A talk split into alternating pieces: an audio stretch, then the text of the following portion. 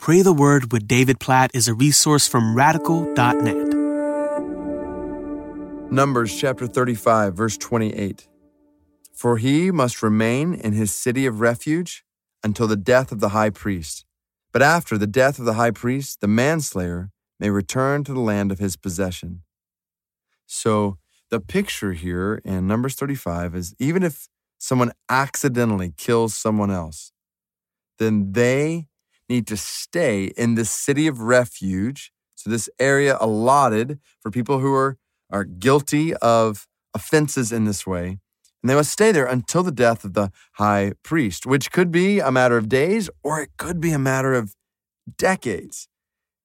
Could be a short time, could be a long time. So it caused you to wonder, well, why? Why is it the death of the high priest? Well, there's one sense in which, okay, the death of a high priest kind of marked the end of that era and a new high priest comes in. So there's that picture, but there's probably a symbolic picture here that the priest, the high priest specifically, has died.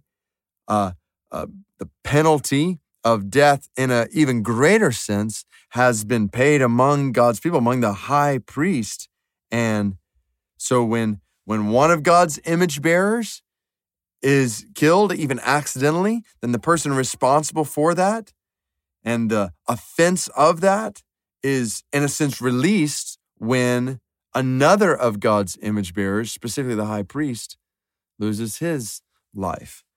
Well, this, is a picture in the Old Testament, but we obviously know where this kind of thinking and this theme leads in the bigger picture of the Bible. So, Jesus, our great high priest, his death, his laying down his life opens the door for all kinds of freedom for those who have offended God and others.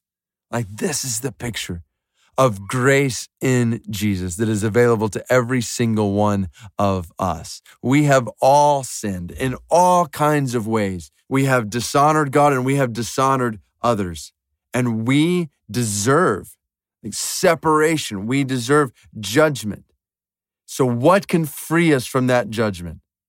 Well, the answer the Bible ultimately gives is the death of the great high priest the greatest high priest, Jesus, the Son of God, has died, and he has, in his death, provided freedom for the most vile of sinners, forgiveness for the most guilty of sinners.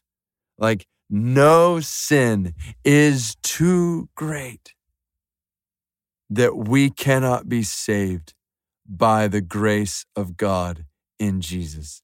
Isn't that awesome news. Like, no sin that you or I commit is out of the bounds of God's grace toward us in Jesus. So, Jesus, we praise you for your death. We praise you for paying the price for the worst of sin and the worst of sinners. God, none of us, none of us deserves to stand before you. None of us deserves to be praying right now, to be talking to you, to experience communion with you. None of us deserves eternal life with you. Like we should all be in hell right now. That's what we deserve.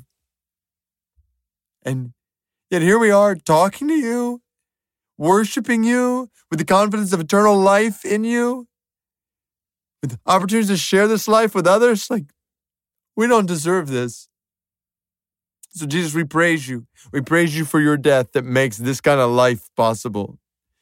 We thank you for covering over the worst of our sin. Not that any sin is not severe, but we just, we praise you for covering it all. We praise you that your grace is sufficient to cover over all our disobedience to you and our dishonoring of others. All made possible. This grace, all made possible through the death of your Son, O God, you, Jesus, on the cross. All glory be to your name. It's in your name we pray. It's the only way we can pray. By your blood and in your name we pray. Amen.